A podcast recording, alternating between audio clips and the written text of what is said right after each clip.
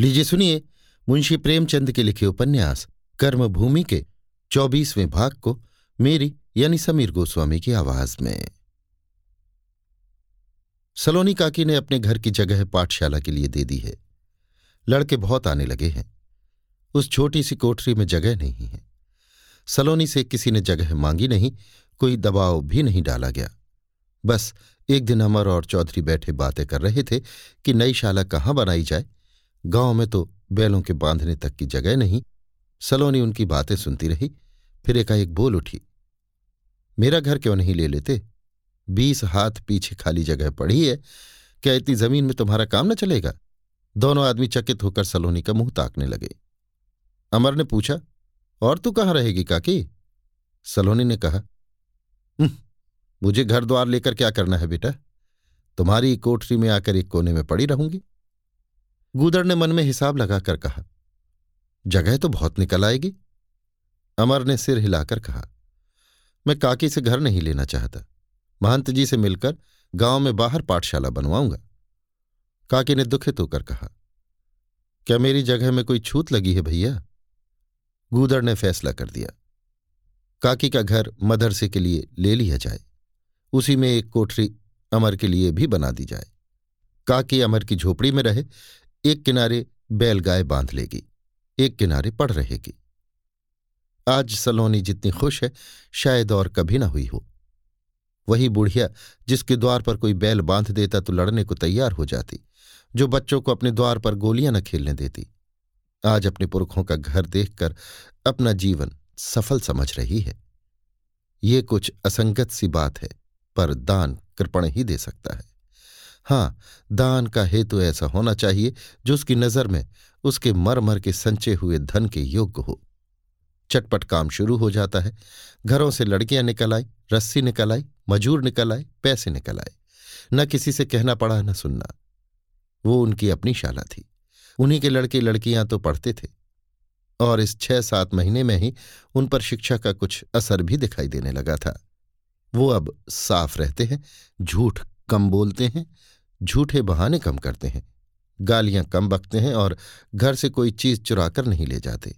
ना उतनी जिद करते हैं। घर का जो कुछ काम होता है, उसे शौक से करते हैं। ऐसी शाला की कौन मदद न करेगा? फागुन का शीतल प्रभात सुनहरे वस्त्र पहने पहाड़ पर खेल रहा था। अमर कई लड़कों के साथ गंगा स्नान करके लौटा। पर आज अभी तक कोई आदमी काम करने नहीं आया। ये बात क्या है? और दिन तो उसके स्नान करके लौटने के पहले ही कारीगर आ जाते थे। आज इतनी देर हो गई और किसी का पता नहीं।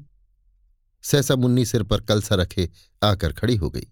वही शीतल सुनहरा प्रभात उसके गेहूँ मुखड़े पर मचल रहा था। अमर ने मुस्कुराकर कहा, ये देखो, सूरज देवता तुम्हें घूर रहे हैं। मुन्नी ने कलसा उतारकर हाथ में ले लिया और बोली, और तुम बैठे देख रहे हो? फिर एक क्षण के बाद उसने कहा तुम तो जैसे आजकल गाँव में रहते ही नहीं हो। मदरसा क्या बनने लगा? तुम्हारे दर्शन ही दुर्लभ हो गए। मैं डरती हूँ कहीं तुम सनक न जाओ। मैं तो दिन भर यहीं रहता हूँ। तुम अलबत्ता जाने कहाँ रहती हो? आज ये सब आदमी कहाँ चले गए? एक भी नहीं आया। गाँव में है ही कौन? कहाँ चले गए सब? वाह, तुम्हें खबर ही नहीं। पहर रात सिरोमनपुर के ठाकुर की गाय मर गई। सब लोग वहीं गए हैं। आज घर घर शिकार बनेगा। अमर ने घृणा सूचक भाव से कहा मरी गाय? हमारे यहाँ भी तो खाते हैं ये लोग। क्या जाने मैंने कभी नहीं देखा। तुम तो मुन्नी ने घृणा से मुँह बनाकर कहा मैं तो उधर ताकती भी नहीं। समझाती नहीं इन लोगों को? हम्म, समझाने से माने जाते हैं और मेरे समझाने से।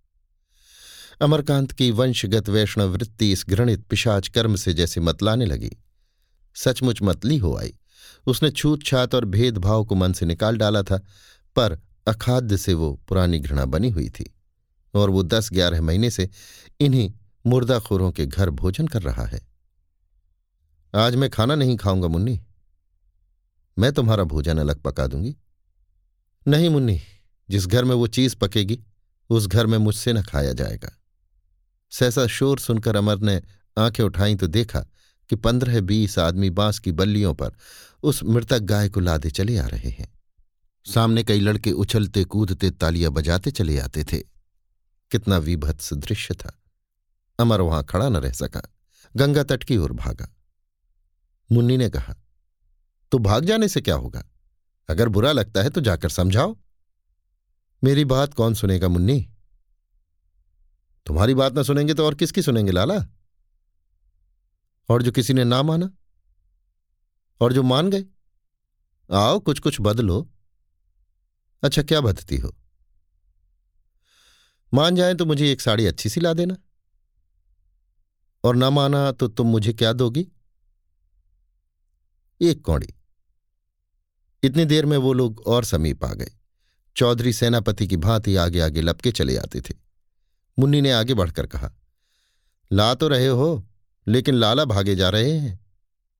गूदड़ ने कुतूहल से पूछा, क्यों? क्या हुआ है? यही गाय की बात है। कहते हैं, मैं तुम लोगों के हाथ का पानी न पीऊँगा। पयाग ने अकड़ कर कहा, बकने दो, ना पिएँगे हमारे हाथ का पानी तो हम छोटे ना हो जाएँगे। काशी बोला, आज बहुत दिन के बाद तो शिकार मिला। उसमें भी ये बाधा गूदड़ ने समझौते के भाव से कहा, आखिर कहते क्या हैं? मुन्नी झुंझलाकर बोली, अब उन्हीं से जाकर पूछो, जो चीज़ और किसी ऊँची जात वाले नहीं खाते, उसे हम क्यों खाएँ? इसी से तो लोग नीच समझते हैं। पयाग ने आवेश में कहा तो हम कौन किसी बामन ठाकुर के घर बेटी ब्याहने जाते हैं? बामनों की तरह किसी के द्वार पर भीख मांगने तो नहीं जाते? ये तो अपना अपना रिवाज है। मुन्नी ने डांट बताई ये कोई अच्छी बात है कि सब लोग हमें नीच समझे? जीव के सवाद के लिए? गाय वहीं रख दी गई। दो तीन आदमी गणासे लेने दौड़े। अमर खड़ा देख रहा था कि मुन्नी मना रही है, पर कोई उसकी सुन नहीं रहा है। उसने उधर से मुँह फेर लिया, जैसे उसे तय हो जाएगी। मुँह फेर लेने पर भी वही दृश्य उसकी आँखों में फिरने लगा। इस सत्य को वो कैसे भूल जाए कि उससे पचास कदम पर मुर्दा गाय की बोटियाँ की जा रही हैं? वो उठकर गंगा की ओर भागा। गूदड़ ने उसे गंगा की ओर जाते देखकर चिंतित भाव से कहा, वो तो सचमुच गंगा की ओर भागे जा रहे हैं। बड़ा सन की आदमी है, कहीं डूब डाब न जाए। पयाग बोला, तुम अपना काम करो, कोई डूबेगा डाबेगा नहीं। किसी को जान इतनी भारी नहीं होती। मुन्नी ने उसकी ओर कोप दृष्टि से देखा। जान उन्हें प्यारी होती है जो नीच है और नीच बने रहना चाहते हैं। जिसमें लाज है, जो किसी के सामने सिर नहीं नीचा करना चाहता वो ऐसी बात पर जान भी दे सकता है। पयाग ने ताना मारा। उसका बड़ा पक्ष कर रही हो भाभी, सगाई की ठहर गई है क्या? मुन्नी ने आहत कंठ से कहा। दादा, तुम सुन रहे हो इनकी बातें और मुँह नहीं खोलते? उससे सगाई ही कर लूँगी तो क्या तुम्हारी हँसी हो जाएगी? और जब मेरे मन में वो बात आ जाएगी तो कोई रोक भी ना सकेगा। अब इसी बात पर मैं देखती हूँ कि कैसे घर में शिकार जाता है। पहले मेरी गर्दन पर गड़ा सा चलेगा। मुन्नी बीच में घुसकर गाय के पास बैठ गई और ललकार कर बोली, अब जिसे गणा सा चलाना हो, चलाए, मैं बैठी हूँ। पयाग ने कातर भाव से कहा, हत्या के बल खेलती खाती हो और क्या? मुन्नी बोली तुम्ही जैसों ने बिरादरी को इतना बदनाम कर दिया है, उस पर कोई समझाता है तो लड़ने को तैयार होते हो? गूदड़ चौधरी गहरे विचार में डूबे खड़े थे। दुनिया में हवा किस तरफ़ चल रही है, उसकी भी उन्हें कुछ खबर थी। कई बार इस विषय पर अमरकांत से बातचीत कर चुके थे। गंभीर भाव से बोले, भाइयों, यहाँ गाँव के सब आदमी जमा हैं। बताओ अब क्या सलाह है? एक चौड़ी छाती वाला युवक बोला, सलाह जो तुम्हारी है, वही सबकी है। चौधरी तो तुम हो। पयाग ने अपने बाप को विचलित होते देख दूसरों को ललकार कर कहा, खड़े मुँह क्या ताकते हो? इतने जने तो हो। क्यों नहीं मुन्नी का हाथ पकड़कर हटा देते? मैं गणासा लिए खड़ा हूँ। मुन्नी ने क्रोध से कहा, मेरा ही मांस खा जाओगे तो कौन हरज है? वो भी तो मांस ही है। और किसी को आगे बढ़ते न देखकर पयाग ने खुद आगे बढ़कर मुन्नी का हाथ पकड़ लिया और वहाँ से घसीटना चाहता था कि काशी ने उसे ज़ोर का धक्का दिया और लाल आँखें करके बोला, भैया, अगर उसकी देह पर हाथ रखा तो खून हो जाएगा, कह देता हूँ। हमारे घर में गऊ मांस की गंध तक न जाने पाएगी। आए वहाँ से बड़े वीर बनकर। चौड़ी छाती वाला युवक मध्यस्थ बनकर बोला, मरी गाय के मांस में ऐसा कौन सा मज़ा रखा है जिसके लिए सब जने मरे जा रहे हो? गड्ढा खोदकर मांस गाड़ दो, खाल निकाल लो। वो भी जब अमर भैया की सलाह हो, हमको तो उन्हीं की सलाह पर चलना है। उनकी राह पर चलकर हमारा उद्धार हो जाएगा। सारी दुनिया हमें इसीलिए तो अछूत समझती है कि हम दारू शराब पीते हैं, मुर्दा मांस खाते हैं और चमड़े का काम करते हैं, और हम क्या बुराई है? दारू शराब हमने छोड़ ही दी। हमने क्या छोड़ दी? समय ने छोड़वा दी। फिर मुर्दा मांस में क्या रखा है? रहा चमड़े का काम। उसे कोई बुरा नहीं कह सकता। और अगर कोई कहे भी तो हमें उसकी परवाह नहीं। चमड़ा बनाना बेचना बुरा काम नहीं। गूदड़ ने युवक की ओर आदर की दृष्टि से देखा। तुम लोगों ने भूरे की बात सुन ली? तो यही सबकी सलाह है? भूरे बोला। अगर किसी को उजर करना हो तो करे। एक बूढ़े ने कहा एक तुम्हारे या हमारे छोड़ देने से क्या होता है? सारी बिरादरी तो खाती है। भूरे ने जवाब दिया, बिरादरी खाती है, बिरादरी नीच बनी रहे। अपना अपना धर्म अपने अपने साथ है। गूदड़ ने भूरे को संबोधित किया, तुम ठीक कहते हो भूरे लड़कों का पढ़ाना ही ले लो। पहले कोई भेजता था अपने लड़कों को, मगर जब हमारे लड़के पढ़ने लगे तो दूसरे गाँवों के लड़के भी आ गए। काशी बोला मुर्दा मांस न खाने के अपराध का दंड बिरादरी हमें न देगी। इसका मैं जुम्मा लेता हूँ। देख लेना, आज की बात साँझ तक चारों ओर फैल जाएगी, और वो लोग भी यही करेंगे। अमर भैया का कितना मान है। किसकी मजाल है कि उनकी बात को काट दे? पयाग ने देखा, अब दाल न गलेगी। तो सबको धिक्कार कर बोला, अब मेहरियों का राज है। मेहरियाँ जो कुछ करें वो थोड़ा। ये कहता हुआ वो गणा सा लिए घर चला गया। गूदड़ लपके हुए गंगा की ओर चले और एक गोली के टप्पे से पुकार कर बोले, यहाँ क्या खड़े हो भैया? चलो घर, सब झगड़ा तय हो गया। अमर विचार मग्न था। आवाज़ उसके कानों तक न पहुँची। चौधरी ने और समीप जाकर कहा, यहाँ कब तक खड़े रहोगे भैया?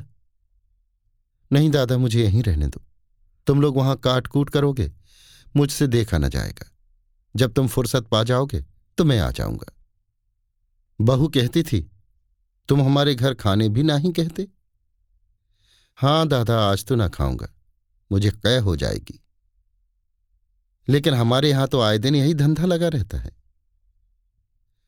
दो चार दिन के बाद मेरी भी आदत पड़ जाएगी। तुम हमें मन में राक्षस समझ रहे होगे।